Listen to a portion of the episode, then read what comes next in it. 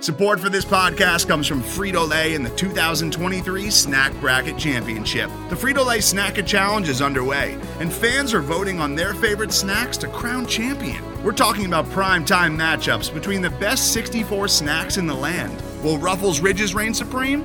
Can Doritos defend their dynasty?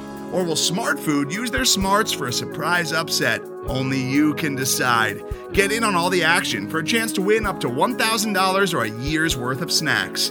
Let your snacks be heard. Just go to fritolaysnacket.sbnation.com to vote and enter for a chance to win. No purchase necessary. Sweepstakes ends April 3rd, 2023. Void where prohibited. Year's worth of snacks awarded in the form of 52 coupons, each good for one bag of chips. See official rules at fritolaysnacket.sbnation.com. This is the Stampede Blue Podcast, the official podcast of the Indianapolis Colts on the SB Nation Podcast Network. I'm David Walker, and I am still trying to catch my breath after a crazy end in week three as the Indianapolis Colts get their first win of the season, beating the Kansas City Chiefs 20 to 17 in Indianapolis. First home game, first game in Indianapolis for Matt Ryan. The Colts move to 1 1 and 1. And joining me to talk about that is the one and only Chris Blystone. Chris, thanks for joining me, man. Absolutely. Glad to join you under the current circumstances. It's always nice to talk about the Colts after a win, a whole lot more so than after a loss. Or a oh, you you are not kidding.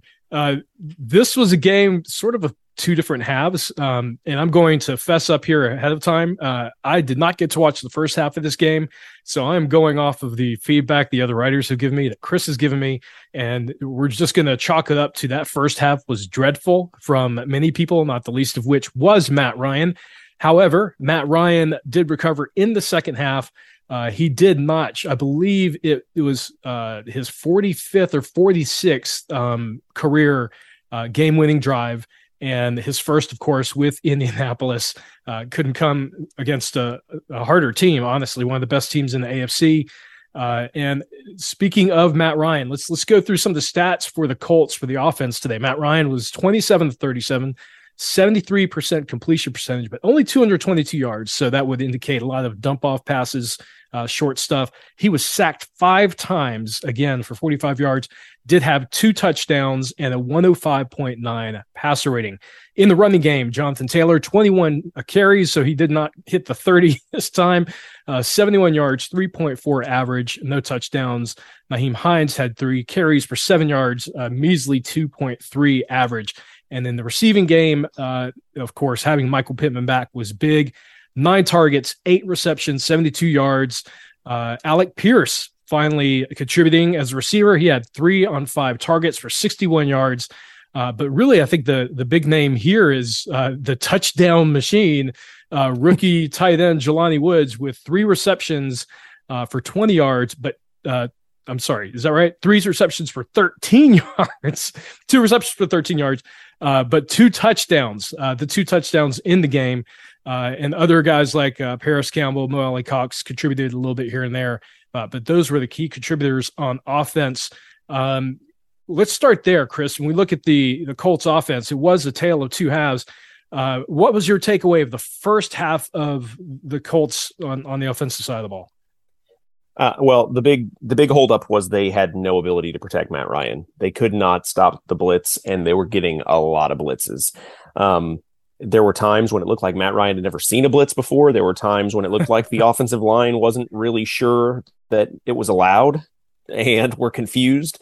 Uh, I mean, it was it was just this line has got to figure out how to communicate better with one another. They were not uh, they were not picking up blitzes. They were not getting rid of the ball quickly enough it was just a across the board failing um, on on that part of the offense. And then to, you know to add to that, the trouble that we've seen all season long, the receivers weren't getting open fast enough. And so yeah. when you have all of those things come together, um, what they tried to do is just hand the ball off to Jonathan Taylor. But when you know that that's exactly what's coming, it makes it really hard to get anything done. And so it was just it was just bad decisions and uh, and bad play across the board for for basically the offense as a whole. Yeah, and I think coming into the season, we all knew the question marks at wide receiver were there. Uh, obviously, they drafted Alec Pierce, but that is not going to be an immediate uh, big contribution from a rookie wide receiver. At least it's it's extremely rare in the NFL for a guy like that to come in and immediately be you know a top tier contributor. It usually takes a couple you know two three years for those guys to really begin to hit their stride. Um, likewise for guys like Jelani Woods. Uh, so we knew the receiving position had a lot of questions. I think there was an, a baseline assumption that hey, we can lean on uh, Jonathan Taylor in the running game, uh, guys like Nyheim Hines who didn't get used as much last year, and this offensive line would be the key to making this offense work early on, especially against the fact, and I've talked about this before, that Matt Ryan tends to be a slow starter. He tends to start the first few games of the season slow compared to what he does normally throughout the rest of the season. And I think we've seen that to some extent. Uh, certainly, being in the brand new offense with new players around him is not uh, is not helping that uh, situation. But we did see a, a, little bit of an improvement in the second half. Obviously, uh, the Colts finished uh, the, the first half with just 10 points. They finished with 20. So from a point standpoint, you know, they they did basically the same that they did in the first half, but they looked more competent. I think really what mid third through the rest of the game, I would say. Uh, they still had issues. There were still some blitzes that went completely uh, unpicked up. Uh, you know, free shots on Matt Ryan. Uh, but would you say your impression of the second half of the Colts was better, or do you feel like they still had some of those same issues, but maybe did a slightly better job of addressing them? I do think that they were better, uh, but I wouldn't say they were necessarily good. I do think Matt Ryan seemed to settle down definitely in the fourth quarter and and get rid of the ball a little faster. They seemed like they had some schemed up short throws, uh, like they expected the Chiefs to continue blitzing, and also I think because they were able to find some of those um, middle of the field, like medium distance throws, it slowed the it slowed the blitz down a little bit. They were able to take advantage in some of those positions. Uh, like you said, Alec Pierce won a couple of big routes on on on important uh, plays. He didn't have a huge contribution, but the the times that he contributed were substantial. Um, and Michael Pittman playing well and getting some of those guys making plays in times when it mattered later as the game went on. It really made a difference, I think, um, because before it was just there wasn't an answer, there was no counterpunch, so there was no reason for you to slow down on uh, on defense throwing those blitzes at them because they weren't handling it. Uh, and as soon as you started getting a couple of those wins, it took a little bit out of that. You get Jonathan Taylor starting to get a little bit more ground as well. I think some of that tends to be the case with uh, with this Colts team. Jonathan Taylor is always best at the end of the game when guys are starting to get tired, mm-hmm. and he's going to start finding those holes and making something happen. So I think some of that was was the Colts playing uh, a little bit better, but I mean, you still saw uh, it looked like almost every single play that I saw, best case scenario uh, for Braden Smith was that he looked like he was hanging on for dear life. The guy just he just looks like he I don't know what the deal is. I'm so confused by it because he has not looked he's never been a, a guy who does well against speed, but every time you are watching him, even even into late in the game, he just looks like a guy hanging on for dear life. And it was just um, uh, in a lot of ways, I think the Chiefs shooting themselves in the foot. I mean, that big penalty on uh, Chris Jones and some of those things late. I mean, there there were some of those things where it was almost like the Chiefs didn't want to win. Um, right. And so I, I'm hesitant to give the Colts offense too much credit. I do think they looked better as the game went on. Um, but they're going to have to find some answers on that offensive line because it's not going to make Matt Ryan's life any easier. And if he doesn't have receivers who can get open quickly, and he doesn't have an offensive line that can hold up and let the play develop, that's a no-win situation for Matt Ryan. Yeah, he is not a quarterback that's built uh, to to operate in that sort of circumstance. And to be honest, uh, very few are. Uh, you know, if, if, you do find a guy like that, uh, you you've got one of the best in the league. And look, Matt Ryan's 37. He, that's never been his game. Uh, he's you know that usually he's had one or the other, and he can be successful as long as he's got one or the other. Um, but if you give him a pass rush that's in his face uh, without receivers to bail him out, um, that's going to be a big, big problem. As you mentioned, you know they they did a good job, I think, of adjusting. Uh, they still didn't look great, but they they made it happen when it counted. Um, and that's going to be ultimately what goes down, gives them that one win that they needed badly. They they did not need to start 0-2 and 1, that's for sure. Um, because next week, uh, on Sunday, October 2nd, we have that first dreaded game, and we'll be in Indianapolis, but we will be taking on the Titans, and that's going to be a big one uh, for setting up where this division is going to fall out early on in this 2022 season. All right, we're going to talk about what KC did on offense, uh, how Indy did on defense, including the first interception of Patrick Mahomes in the 2022 season, and it couldn't have come at a better moment. But before we do that, we're going to take a quick break. We'll be right back. And we're back on the Stampede Blue podcast. This is David Walker. I'm joined by Chris Blystone, and we're recapping the week three win for the Indianapolis Colts in Indianapolis over the Kansas City Chiefs, 20 to 17 in thrilling fashion. I said earlier, 46. It's actually, it was Matt Ryan's 43rd fourth quarter comeback of his career, and obviously the first one with the Colts. Colts move to 1 1 and 1. Kansas City drops to 2 and 1. Uh, we've talked about what the Colts offense did or what they didn't do rather for most of the game. Um, let's talk about the defense. Um, obviously, Chris, I think one of the big things coming into this game was, uh, you know, for the third straight week, uh, you don't have your top uh, linebacker out there, one of your best defensive players, uh, Shaquille Leonard. He was still out. Um, it, it, sounds like they're trying to get him back up to game speed, to full comfort. Uh, he is practicing, but he's not quite ready yet. I thought this would be the game he would return for. Um, that did not happen, and yet we're sitting here looking at uh, a Chiefs team that is, you know, uh, can score at will in most games, held to 17 points. Um, what is your takeaway of what the Colts did on defense today against Patrick Mahomes and what is normally one of the best offenses in the league? Well, the first thing that we saw was they put they tended early, especially to double uh, Ngakoue. They did not want Ngakoue taking over the game, and as a result, they had really good contributions from Kwity Paye, uh, Grover mm-hmm. Stewart, um, and Buckner DeForest Buckner. Yeah, yep. they they were getting involved early, and they had good rushing from the front four and good coverage. Uh, there really wasn't anywhere for Mahomes to go with the ball, and so they made passing the ball really hard, and they they were making good tackles. These were all things they have not done over the past two weeks. Now, part of that mm-hmm. was if we think about last week. I mean, the the ball was getting out much quicker for Jacksonville. Um, they they played they just played better from top to bottom on defense than they've played all year. And this is how we expected them to play.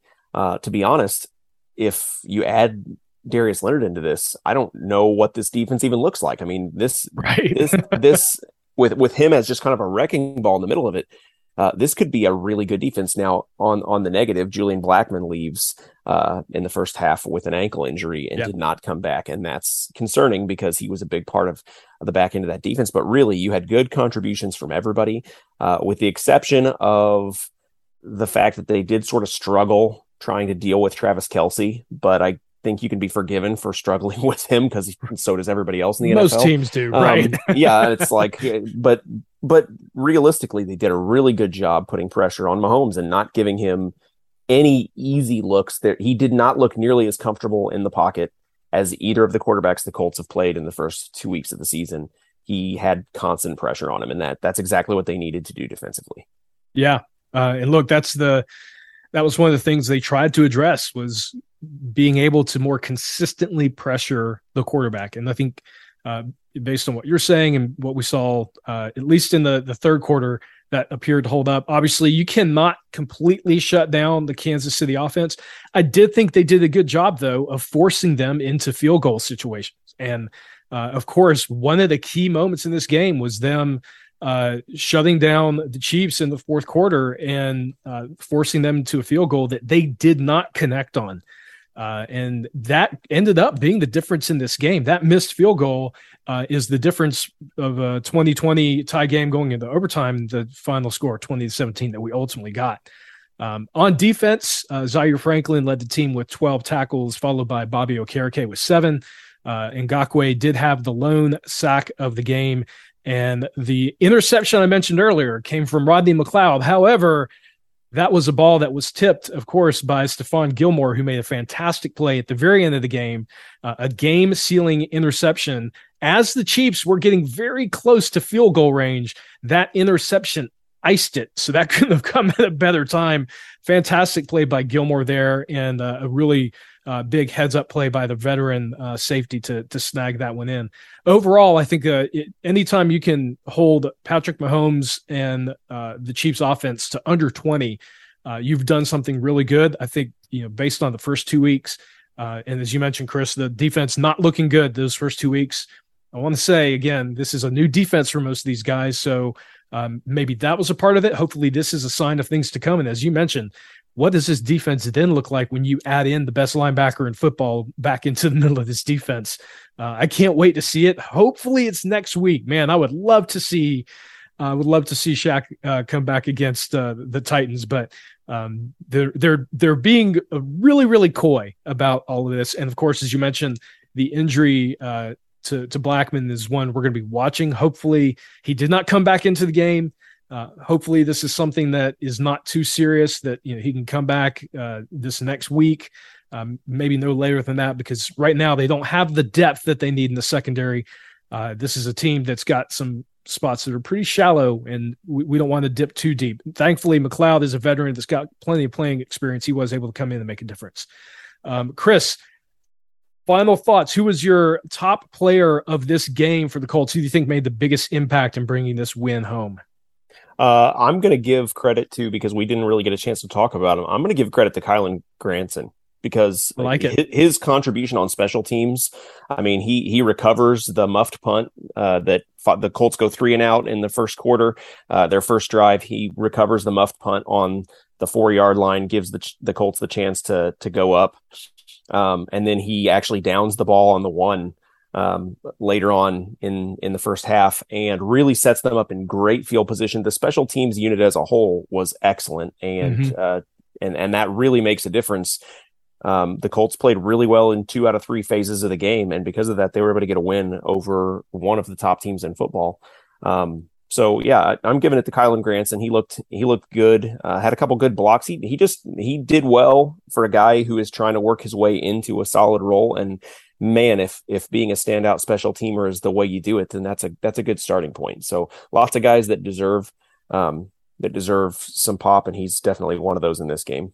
I love it. I love uh, special teams recognition, and honestly, probably a big factor in this game. Uh, when you have an opponent like this, where you you really sort of have to be on your best behavior on all three sides of the ball, having special teams really deliver can make up for some mistakes on the other two phases. Um, as for me, uh, look, it's it was only two catches, but they're both touchdowns. um, you got to go with the rookie Jelani Woods. He, uh, you know, he was sort of quiet um, during the uh, uh, the preseason, and a lot of attention was given to Andrew Ogletree, who uh, was standing out until he ultimately went on injured reserve. Uh, Woods only had those two receptions, but he had two touchdowns, and they ended up being a big factor in this game. So uh, kudos to the rookie tight end. Let's hope we see more of that. I'd love to see more of him in the red zone. Looks like that's working out really well early on. All right, Chris, uh, final thoughts as we go into week four and a big division game. Uh, your key takeaway from this from this game, what we need to see improved or what they need to keep building on as we take on the Titans in week four. Well, the main thing is the Colts cannot play down to competition. They have got to play at this level or better going forward because mm-hmm. they've they've consistently played down to division teams that they ought to beat. Uh, they've done that as long as I can remember in the Frank Reich era, and they've got to fix that. This game is not a game. I mean, they, they have a chance to take control of the division, um, and if they can, if they can go, if they can go deal with Tennessee the way that they should, um, this is not a team that's better than them in any in any phase of the game. They they ought to be the superior team, and they need to just go prove it. They need to go win. Uh, they need they need to put together a plan that protects Matt Ryan better.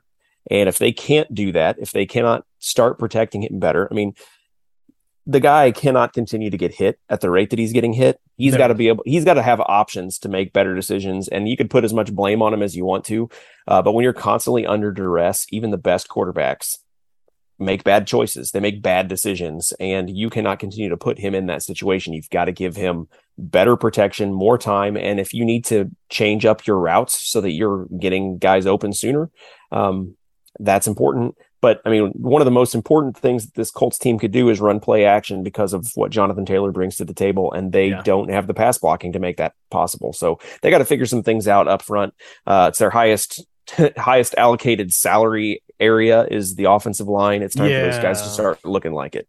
Yeah. Uh, I'm with you. The offensive line, I think, needs to, they've got to do better. And uh, they're getting beat by things that are almost purely communication issues. Uh, lots of stunts, a lot of open gaps, uh, unblocked guys.